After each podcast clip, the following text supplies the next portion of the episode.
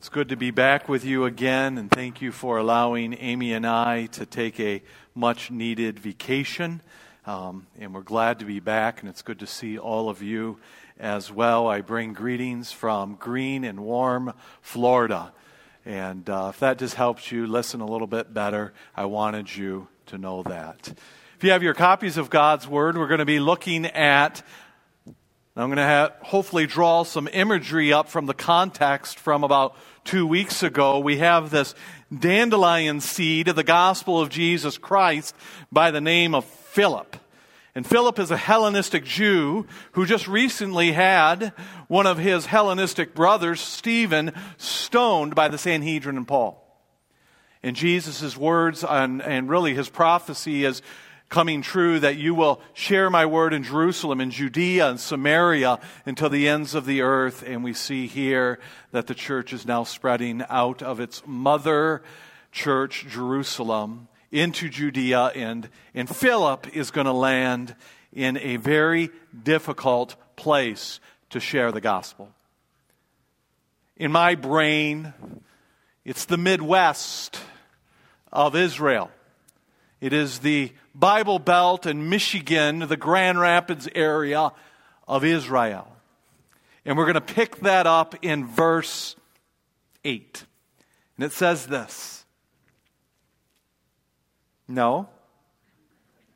Where do I want it? It's been two weeks, all right? So there's going to be blue smoke pumping out of my ears while my brain fires up again. Mm, where did we leave off two weeks ago? Talk to me. 8? Yeah, let's start in verse 9 then. Now there was a man named Simon who formerly was practicing magic in the city of Samaria and astonishing the people there, claiming to be someone great. Oh, I wonder who he was claiming to be. We'll find out in just a little bit. It is someone that, that you will recognize. And they all, from the smallest in the city of Samaria to the greatest, were giving all their attention to Simon, saying, This man is what is called the great power of God. And they were giving him attention because he had for a long time been astonishing them with his sorcery or magic or occultic arts. But when they believed Philip preaching the gospel about the kingdom of God in the name of Jesus Christ, many people in Samaria were, were placing their faith in Jesus Christ and were being baptized, men and women alike. Even Simon himself believed. And after being baptized, he continued on with Philip, and he was observing signs and great miracles taking place, and he was constantly being amazed, which says a lot about someone who was a sorcerer. He was amazed at what Philip was doing. Now, when the apostles in the home city of Jerusalem, who stayed behind because the primary object of persecution I'm inserting context here. You're probably going, what version is he reading from? A flawed one right up here, all right? But I'm just inserting context here, all right? What verse was I on? Talk to me. 14? Well, we're going to be here a long time tonight. Now, tonight, it's not night, it's morning. Focus, folks. And when those who stayed behind the apostles in Jerusalem heard that Samaria, those dogs, received the word of God, they sent Peter and John. And Peter immediately got angry because that is Peter's spiritual gift, folks, all right? And we're going to see him get angry here in a moment. But first, let's see some compassion. They came down, and Peter and John prayed over these Samaritans that they might receive the Holy Spirit for he had not yet fallen upon any of them like he did with the apostles, and they simply had been baptized in the name of the Lord Jesus. And then they began laying on their hands on them, and they were, as they were receiving the Holy Spirit. And when Simon saw, now it's not said here, but there was clearly something seen here. When Simon saw the Spirit being bestowed upon them by the laying of the apostles' hands, he said, Hey, I want to offer you some money Give me the authority to do this as well, that everyone on whom I lay hands on may receive the Holy Spirit. And then Peter, exercising his spiritual gift of anger, said, now this would be righteous indignation, May your silver perish with you. Now, the English translation has softened this a bit because we have to be, give me some words. As civilized Western people, we need to do what? We need to what? Give me some words. We need to be nice. I like that. We should be nice, especially you, Steve. All right, I'm joking. Where's my brother? Where's my brother, Steve? There he is. Uh, what are some, we, we have to make things appropriate. Can I give you a literal translation of this? All those in favor of being offended without, without uh, it being polished, straight from the Greek, signify by saying aye. Pose, say, I just want it to be nice. Peter says, literally translated, to hell with you and your money. Now, that's not very seeker sensitive if you think about it. All right? But he is, and that he shares the gospel here with us as well. And Peter says uh, in verse, what verse am I in? 20. We're, we're moving now. And Peter said to him, To hell with your money because you thought that you could obtain the gift of God with money. Nothing God has is available for purchase. Amen, church? Nothing he has is available for purchase. It is purchased for us by the blood of Jesus Christ. You have no part in this matter, for your heart is not right before God. Therefore, repent. Notice belief has something inside of it, and it's called repentance. Repent of this wickedness of yours and pray to the Lord. If possible, the intention of your heart may be forgiven you. For I see that you are in the gall of bitterness and you are in bondage of iniquity. But Simon answered and said, I don't really want to repent myself. Why don't you go ahead and do it for me, Peter? Pray to the Lord for me yourselves, so that nothing which you have said, the unfined version, may happen upon me. With that being said, let's ask God's blessing. We'll walk through this together. Gracious Heavenly Father, we come before you. And like my brother John said in our meeting, you chose to reveal yourself to us. Father, we sinned against you, and you would have been right to do nothing. But in your mercy and in your grace, you revealed yourself to us through your word, and above all else, your Son, Jesus Christ. Father, I confess my sin. Father, give me wit, give me humor. Give me passion. Give me intellect. Give me truth. Father, I don't want to be a preacher. I don't want to be a teacher. I want to be both. Father, I don't want to teach cute truisms. I want to teach you. So, my one prayer this morning is that you would be found, you would be glorified, your Son would be exalted, and this church would be pure and chaste in your sight. Not because we're perfect, far from it, Lord, but because your Son is. See us in his righteousness. May your Holy Spirit be our teacher.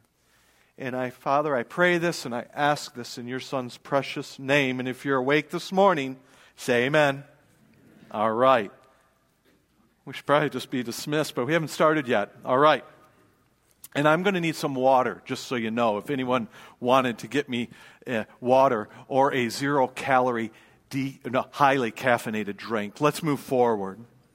Like a dandelion that only spreads its seeds when violently shaken, so often is this true about the church, in that the spread of its gospel seeds often spread more quickly and effectively when the church is shaken, when the church is persecuted. And so it was that during the persecution of the early church in Jerusalem that one of its seeds were shaken loose through persecution by the name of Philip, a Hellenistic Jew. Being persecuted by Saul, he flees as a refugee to the city of Samaria, and he began to share the gospel wherever his feet were standing. Hopefully, that draws up a little application from, from a couple weeks ago. People are getting saved in this city. The sick are being healed. Demons are being cast out. You'll see that in verses 1 through 8. The lame are walking again. You'll see that in verses 6 through 7. Now, there are many reasons why God allowed Philip to exercise such amazing signs and abilities and miracles and power. Yes, these miracles authenticate what Philip is saying is true and from God Himself. And such signs, it's important to understand, such signs are not normative today because we have the complete and finished Word of God at our exposure. However, the context of this passage lends to additional reasons why there are these powerful signs and wonders from uh, Philip at this time. All right, there's my water. Thank you. Thank you, my friend. Thanks for wearing that hello sticker. My name is it's Kyle, right? Mm-hmm. That's Kyle. And he is on the market. Let's move forward, all right?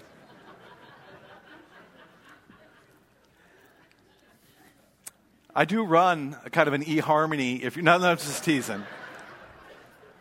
I know so much about all of you. I just go, uh uh, don't. Yes, that's good. I'm teasing. I would never do that. Sometimes. Move forward here. Now, because we're this dandelion seed of the kingdom of God called Philip, and let us just remember real quickly here that all of us today are the dandelion seeds of the gospel. In that wherever we find ourselves, whether it be at work or play or home or neighbors or community, that is where we are to share the gospel. But where Philip landed and began to share the gospel was under the strong influence of a godless man who practiced the occult or sorcery. Therefore, Philip was given the ability to do amazing things as a means to draw people away from this man. And we begin by looking at verses 9 through 13. Now, I'm not going to read it all. Now, a man named Simon, and we see the context there. And then they said Philip came along. He's preaching good news. And Simon himself believed, mushroom cloud there, all right? And miracles were taking place, and Simon was amazed. Now, Many of us have heard this story, but I doubt we have dived deeply into the severity of who Simon is in this community. It says here, a man named Simon who was practicing magic. Now, the word magic here comes from the word priest in the Medo Persian culture where they called them magi. You can see the connection there. Magi, magic. That is where that phrase comes from. All right? It, it was really a combination of astrology and occultic practices. I would go so far as to say dynamic in nature. He is likely an expert in the occult. Now, it's important to understand the historical background of Samaritans in order to fully appreciate the control that he had on this community and why Philip, who, by the way, is not one of the original 12 apostles, in fact, he's a Hellenistic Jew fleeing Jerusalem, has these amazing abilities at this time in order to fully appreciate the control that he had on these people. And by the way, just so you know, Luke clearly sees Simon as a Jew living in the, the half breed nation of Samaria. In fact, Gentiles really don't even come onto the scene until about chapter 10 of the book of Acts. Now, you, it's important to understand. You say, why is this important? A Jew in Samaria who, who had great influence. Why is, it, why is this important? Well, it's found in the words, this man is the power of God that is called great. This title shows us that Simon claimed deity for himself. In fact, we'll find in our historical, secular historical study that's coming in a little bit that uh, I'll just come out and say it. Later in the life of Simon, Rome deified him. Rome de- de- declared that he, he was a small g God. But he claimed deity for himself. Gustav, the, the theologian, brings this out. Now, take that and add it to what Justin the Martyr said. Now, Justin the Martyr, just if you don't know, is a first century Christian apologist and philosopher who, by the way, was a Samaritan himself. He lived in this city. He wrote this about Simon the magician all right, around 100 to 165 AD. He said this Simon reported that he was the Messiah. Simon claimed to be the Messiah. Now let's just add this up a little bit. He also claimed to be deity, and he was a Jewish person at the same time. And we begin to understand the control that he had on this community. But we really haven't even scratched the surface yet. Let us also remember that Samaritans were looking for a Jewish Messiah. They were looking for a Messiah. You remember well the woman at the well in Samaria where Jesus talked to her. She said these words I know that the Messiah himself is coming, he who is called the Christ. It was baked into the, the, the, the, mindset and the theology of the Samaritans that they are looking for a Jewish Messiah who claims to be God, Boom! Simon had an incredible influence on this community. So we need to hold all of this in our hands before we can fully appreciate where the dandelion seed called Philip is going to land. Samaritans are looking for a Messiah. And there was a Jew named Simon who declared himself to be a deity, performing astounding signs with immense power. Hence the words, this man is the power of God. Now all of a sudden that phrase just, just lifts off the page just a little bit. So convinced were the Samaritans that, now check this out, that all the people, where is it? All the people through claiming deity from small to great, rich to poor, to, to influence to none, were paying attention to this man named Simon. This is, if I may insert this word, an anti Messiah, a false Messiah. Here's what we must see Philip has landed in a place where he will share the good news of the true Messiah in a city where many of them believed they already had him with them. How in the world do you present the true Christ in a city where, where many believe he already lives amongst them? In fact, it says here, because for a long time he had astounded them with his amazing magical arts. You see that there in the purple. Now, because of all of this, the power of God in Philip is flowing in a way that no other person outside the apostles have ever experienced. It had to be extraordinary, did it not? We already have the Messiah living in Samaria doing amazing things. How are you going to break that iron grip? Well, let us remember the context that precedes this. The crowds were giving attention to what Philip was saying, and they heard and they saw signs. You'll see it right here. And many who had unclean spirits were being freed of them. They were coming out of them, and the lame and the crippled were walking. This was amazing stuff. That is the context of what is going on while Simon is in the same place. Philip's sign served to break a messianic change, chains of Simon, who was the false Messiah. Now, because of Philip's great power, both men and women placed their faith in Jesus and were being baptized. Simon was losing followers. Simon was losing his grip. And grab this Simon is losing his followers to a Hellenistic, remember all that goes with that context, this Hellenistic, socially, culturally compromising outsider. He is losing his followers to a Hellenistic Jewish refugee. This is a piece of humble pie. It had to sting. So powerful was Philip's message that it could not be dismissed. So, what is Simon to do? Simon's losing his battle. He's losing his influence. He's losing his market share. Finish the statement. If you cannot beat them, what? You join them. You join them. Knowing what Simon claimed and that he was deity, the small Messiah, all that, Justin the Martyr, all that context that you see up there.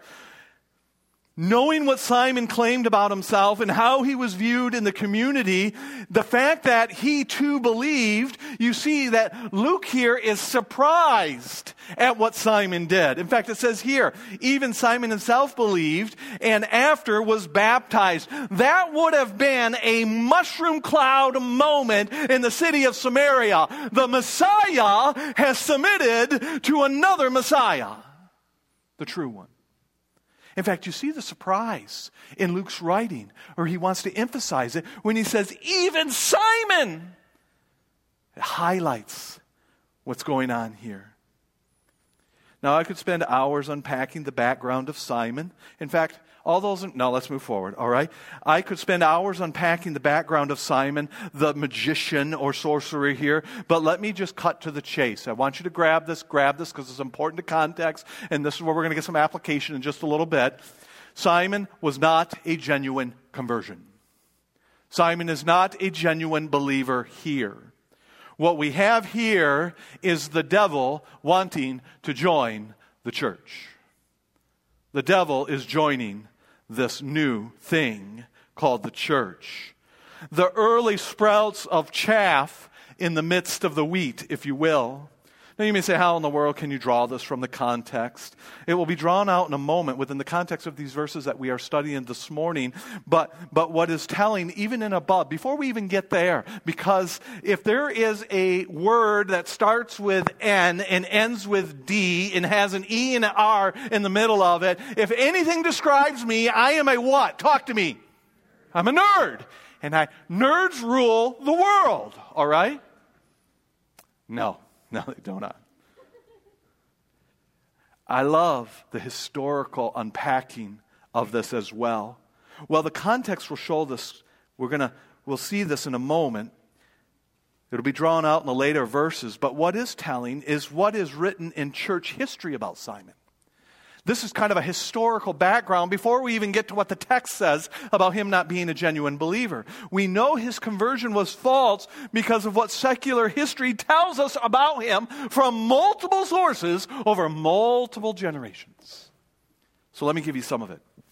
The early church called Simon the father of all heretics.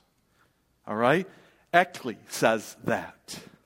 He is the father of all heretics. So as time went by, that's what he was known for.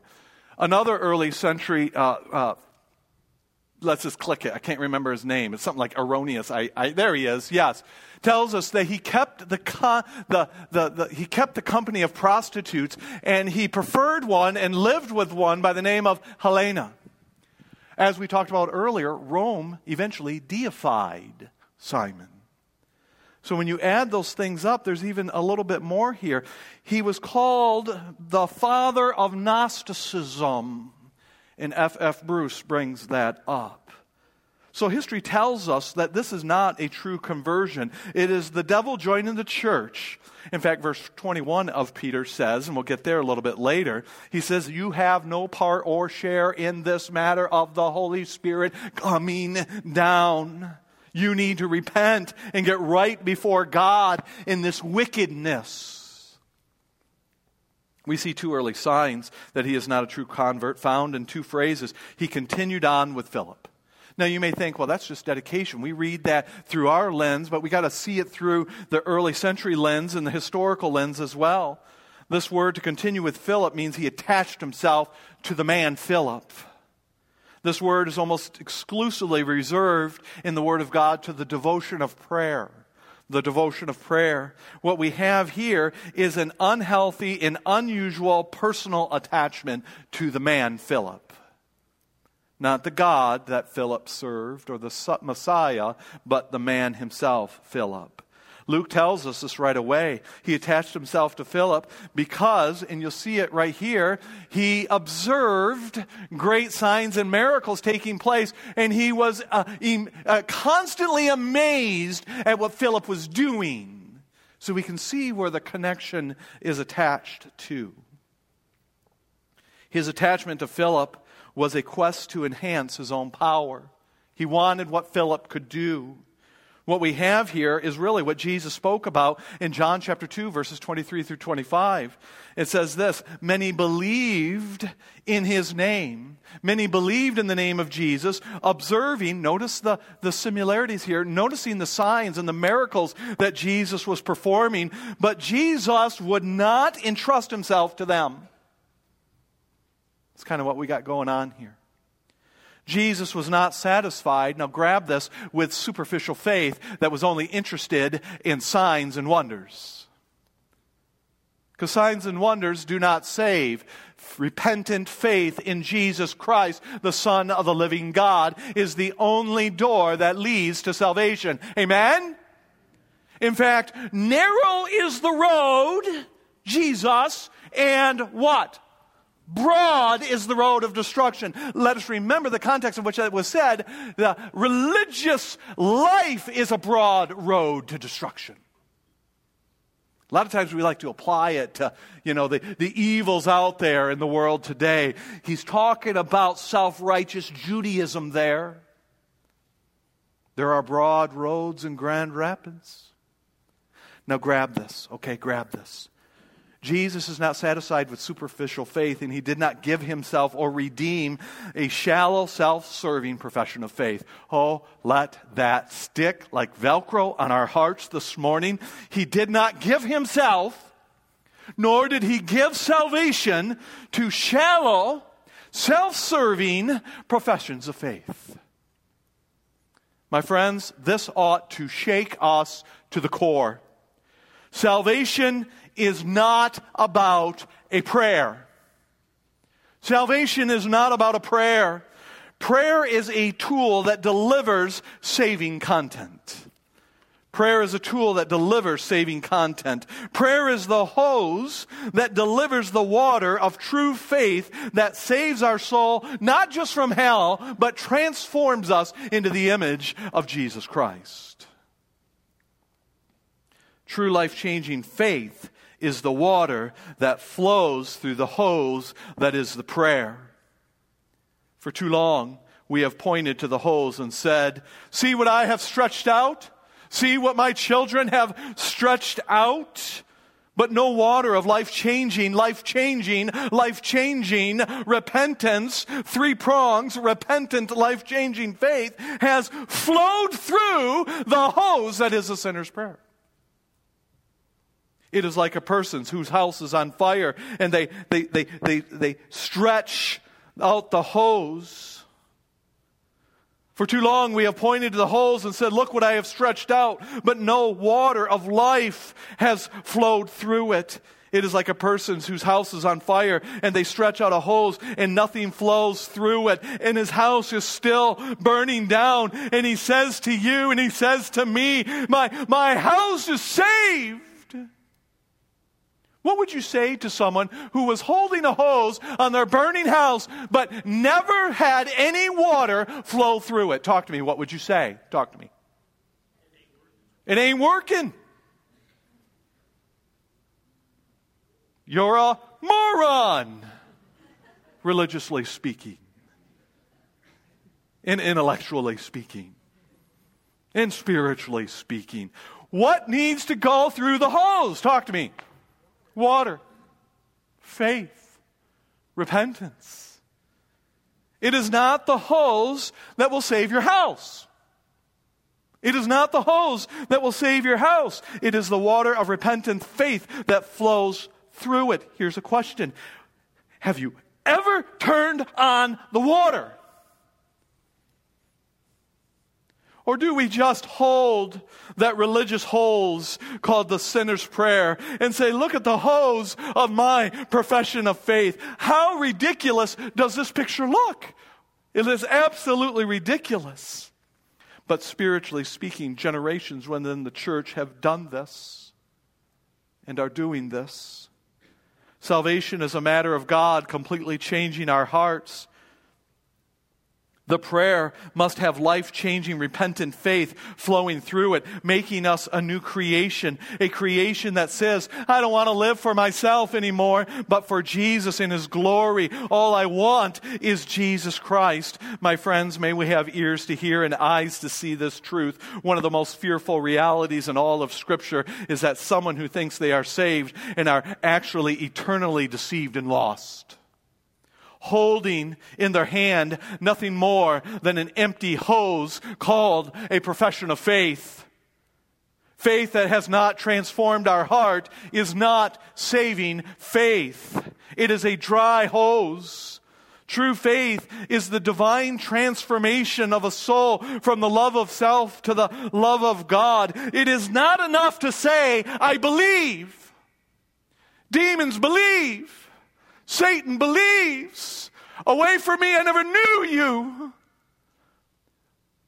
Belief alone does not save. So let me qualify that. The belief must have content. And what is that content? A repentant, life turning, never ending movement towards the will and the love and the desire of Jesus Christ. Here's the question What are we holding? Beloved, let us stop pointing to the profession of our faith as the evidence of salvation and look at what Scripture says is the evidence of true salvation a faith that transforms our life and love for Christ with all of our hearts. Oh, here's a public service announcement for all of us here today, but especially to parents and their children. Stop making excuses for your children or yourselves. Stop making excuses for your children's unbelieving behavior by pointing to their empty hose of profession. A date written in the Bible is not evidence of salvation. A life transformed for Christ is. The single most unloving thing a parent can do is convince their children they are saved while they live a life that does not pursue Christ. Let me just make a bold statement here. If you are not pursuing Christ, you don't have Him. You have a hose.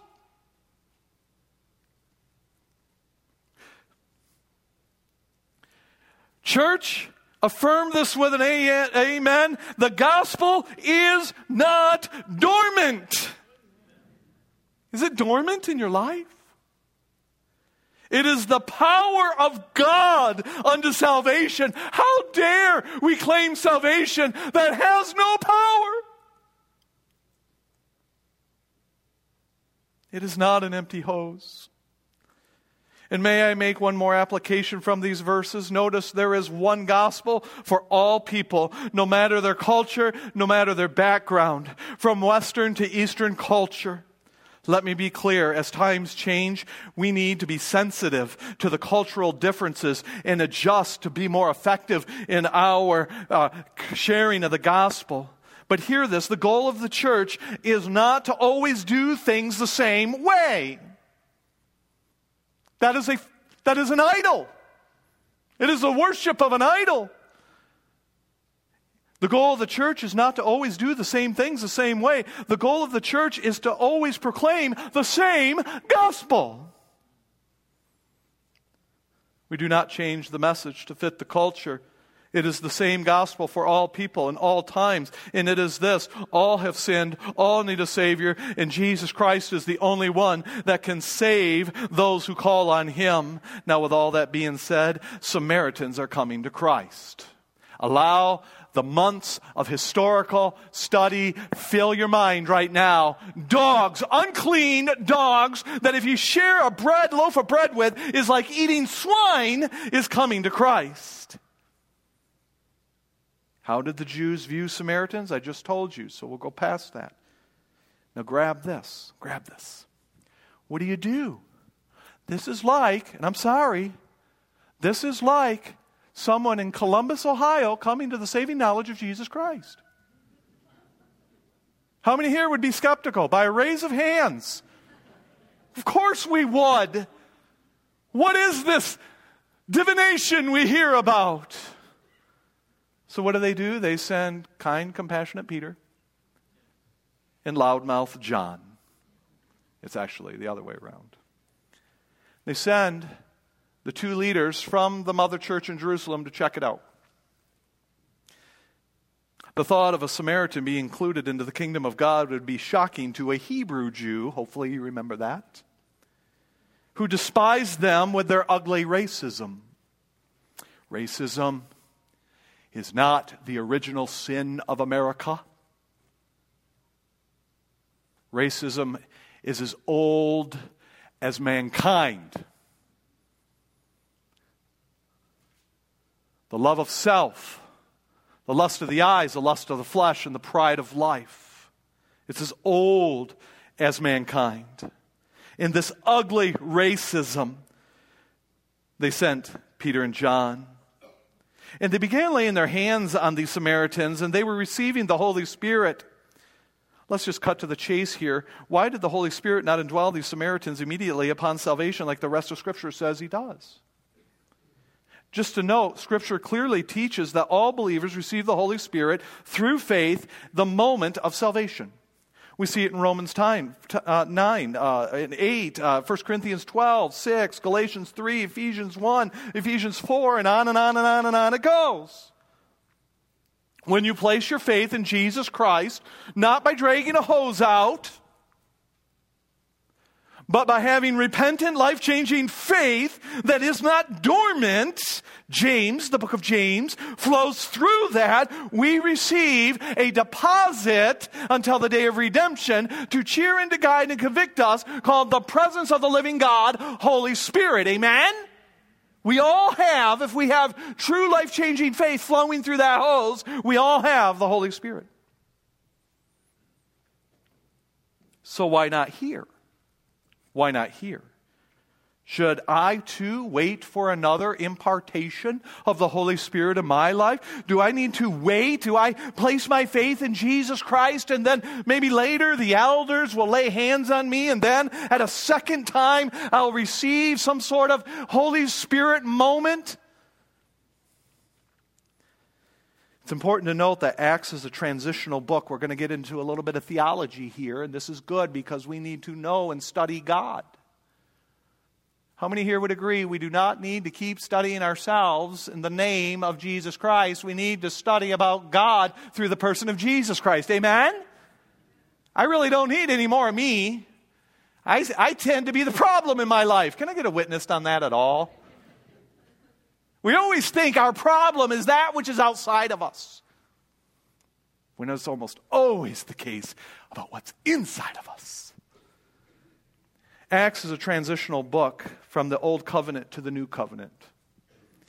Israel has rejected Jesus in this new community called the ecclesia. The church is being established to declare the gospel message to the ends of the earth, all the way into Samaria, the bride of Christ. We cannot study the book of Acts as normative, but as transitional. It is a transitional moment in time. The book of Acts, in many ways, is, is a moving day of God's redemptive plan from the, the old covenant to the new covenant. Allow me to put these cookies on the lowest shelf, and you could argue this to pieces, but I hope what you see is the, the main principle I'm trying to communicate here. Acts is like the week you move from one house to the other. When you move from one house to the other, not because you made a mistake, but because it's time to move, when you move to one house to the other, that is a transitional week, is it not? If you can understand what I'm saying, say yes. It's a transitional week, right? Where do you find things? When, when, when, when, by the way, this is when you find out who your friends are. Can I get a witness on that at all? Hey, I'm moving. When someone says I'm moving, I just say, I'm busy that day. I don't even ask when. I'm busy that day. I'll make sure of it. Therefore, it's the truth, and I bring glory to God. All right? Now, when you move and you have all these friends, Luke, why are you laughing? You, have you been busy on those days? Okay, thanks. Thanks for your help, brother. All right. Now, when you move and you have 10 or 12 friends move you and they put stuff into your house and it's time to, to find the silverware, you need a fork and it's moving time. Where do you find that fork? Talk to me. Is it in that drawer? That, that's very convenient next to your three junk drawers where a fourth one is about to be birthed out. How many here have more than one junk drawer? Anyone at all? All right. It's because you're rich. All right. When you need a fork on moving time, where do you find that fork? Just give me some places. Basements. What's that? In a box? Thank you. We transferred our forks one at a time. Yes, in a box. Absolutely. In the garage, wherever they get laid, that's where we find them. Acts is like the week that you move from one house to another. It is transitional, where you put things and do things. It's not how you normatively would do them. When you move, you might find the silverware in the garage next to the generator. But no one in the right mind would say, You will always find the silverware in the garage. This is where the boomsmiths keep their forks. It is an exception to the norm. This is an exception to the norm. No one in their right mind would say, hey, the silverware are in the garage.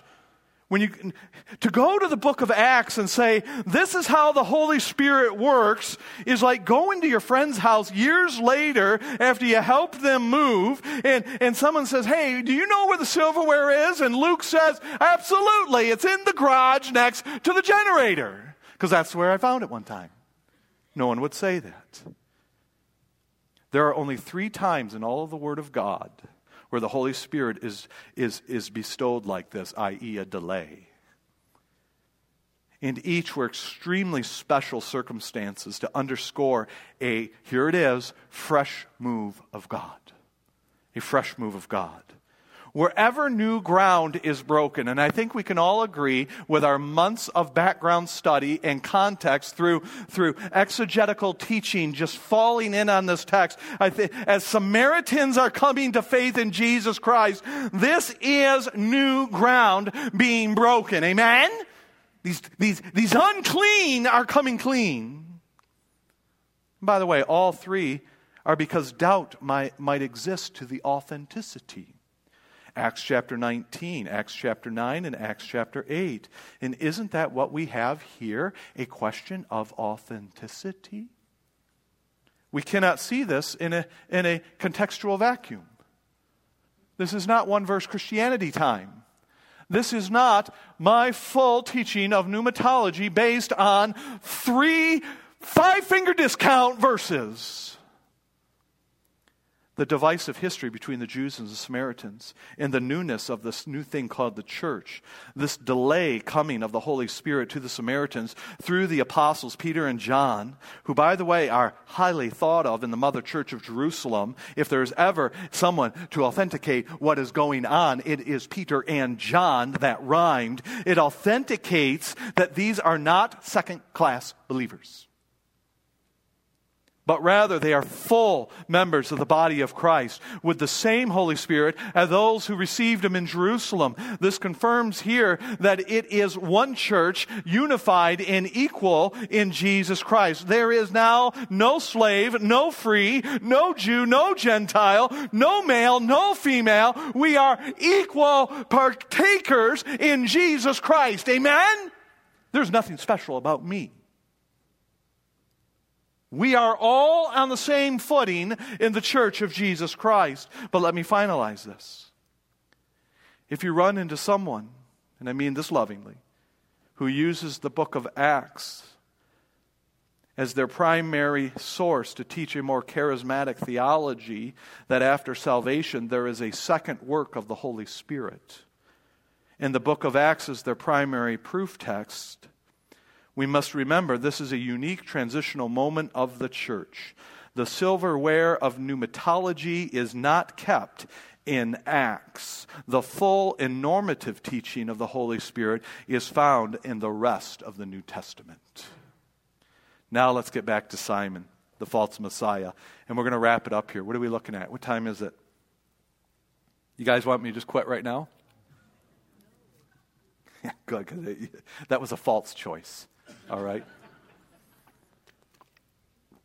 We are, we are almost done. And there's no evening service tonight, so I'm going to take some of that time. Children, by the way, people in children's ministry love that philosophy. what were we talking about? Let's get back to Simon. While not recorded here, it is clear that when the Holy Spirit came upon these unlikely new believers, members of the body of Christ, they exhibited a clear and powerful signs, much like the apostles experienced on Pentecost. Maybe there was a, a loud rushing wind. Maybe uh, uh, what, tongues of fire. Maybe they spoke in many languages. Whatever the case may be, it was visible. In fact, it says here, when Simon saw that the Holy Spirit was giving to the laying of hands, on the apostles' hands, Peter and John, something powerful happened. But look, look, he offered them money, saying, Give this authority to me as well. I've been attached to Philip by the hip. Clearly, you can give me more than even Philip can give, so that everyone whom I lay hands on may receive the Holy Spirit. And now we see why Simon is attached to Philip in an unhealthy way. His faith is not real. He sees them as an advanced peer in sorcery. He wants to buy the ability for himself. He wants the power they have. And Peter starts exercising his spiritual gift, which, tongue in cheek, is what, church? What is his gift? Anger. By the way, this is the same guy no, it's not the same guy. Who wanted to rain down fire from heaven on the Samaritans? Was that James and John? What's that? Okay, thank you. So John was one of them. James, no, it's James and John. Let's move forward, all right? I just got back from vacation. Peter is emotionally charged here. Peter is a passionate person. Why? Because nothing God has is for sale. By the way, your works can't buy it either. Neither can mine. And by the way, this is where we get the word simony. Simony.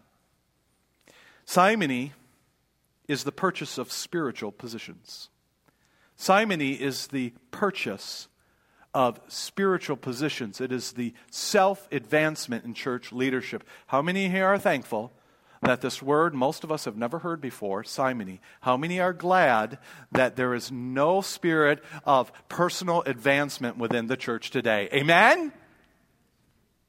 Now, we may see this word simony. Write it down if you've never heard it, because you will see it the rest of your days in the church, because there is always chaff amongst the wheat. They make it about themselves. That's what Simon is doing here. We might say, well, no one here tries to purchase the office of eldership. So let me push it to a more convincing and convicting place. He wants to purchase his place in the leadership movement of the church. Now, that we do see. Simon tried to obtain spiritual power in order to promote himself forward in the church. And this happens all the time in the church today, and it follows a very old and tired pattern. People who want to advance themselves and move up in leadership. And by the way, can I just tell you, that is an illusion. Moving up in church leadership. The further you move up in church leadership, the less rights you have. Let this mind be in you, that which is also in Jesus Christ. People who want to move up in church leadership positions seek to purchase their way there. Now, not so much with money, although it is tried from time to time. I've experienced it here with visitors who take me out to eat and buy me dinner and make it very clear that if they attend Trinity, they demand to be in leadership. I usually make sure they pay the bill before I give them their answer. I'm not dumb. And I order the steak. I don't know if you've ever had McDonald's steak, but it's good. Not so much with money, although it is tried. They usually try to purchase with an initial down payment called flattery. Flattery. Then, if flattery does not advance them into leadership, they start ministry fires. Ministry fires that only they can put out. They get to be the hero firefighter that puts out their own work of arson. If that does not generate advancement, they will move to undercut and accuse people of evil. If that does not work, they will simply declare everything corrupt. But make no mistake, it's simony. The desire to gain or promote oneself to a place of authority and power. Not too long ago, a pastor friend of mine was dealing with this. This is a true story, happened a couple years ago. He went through all those stages flattery, ministry fires, then accusations, then declarations of corruptness. They finally had to meet with the gentleman. Uh, and the, and the gentleman met with them and he tipped his hat. He fell into the chair and he exhaled. It's happening all over again. And a pastor friend of mine said, What's happening again? And he tipped his hat and he said, Despite all my efforts, no matter where I go, I can never advance myself into the elder position. That ought to bring shudders. But you want to know what? This is all I have before I'm done. So I want you to hear this. Don't go away. It's not enough to point to extreme examples outside of this church. So let me point to one inside this church. And I will point to them by name. Me.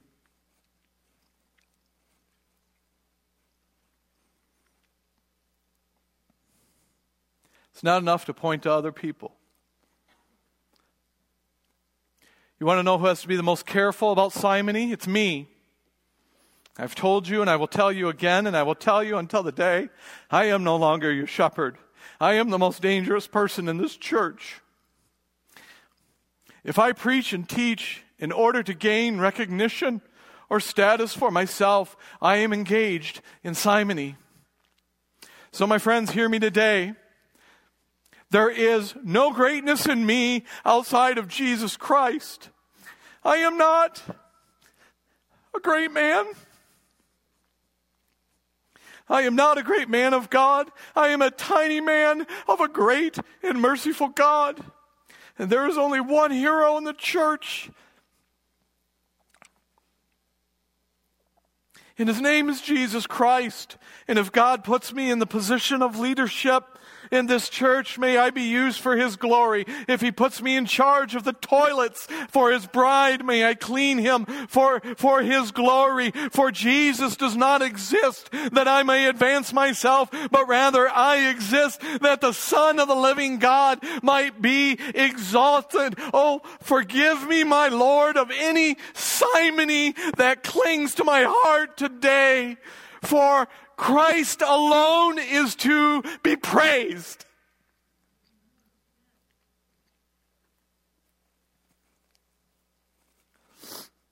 Have you had any simony cling to you? My friends, this passage gives us a clear example of what true and false salvation looks like wheat and tares those who are truly saved only want the advancement of Jesus Christ. Philip. Those who have a false profession of faith see Jesus as a means to advance themselves.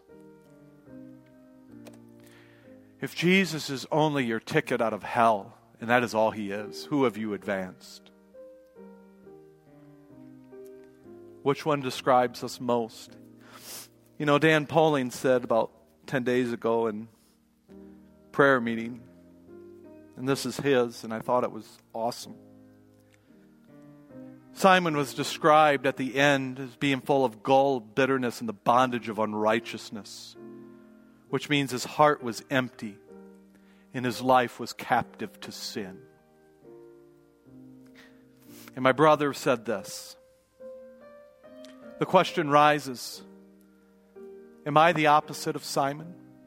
If that's who Simon is, am I the opposite of that?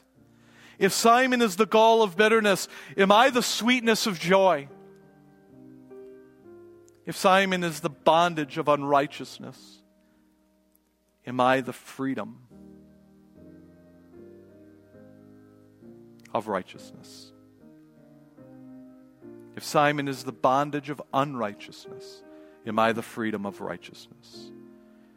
May we have the integrity to not just answer those questions, but then act on them. What's in your hand? Is it an empty hose? Or does it flow with life changing, repentant faith? Gracious Father, your word is almost too sharp. Convict us, cheer us, guide us, but above all else, transform us for your glory alone. I pray this in your Son's precious name. Amen. I love you guys. You are dismissed.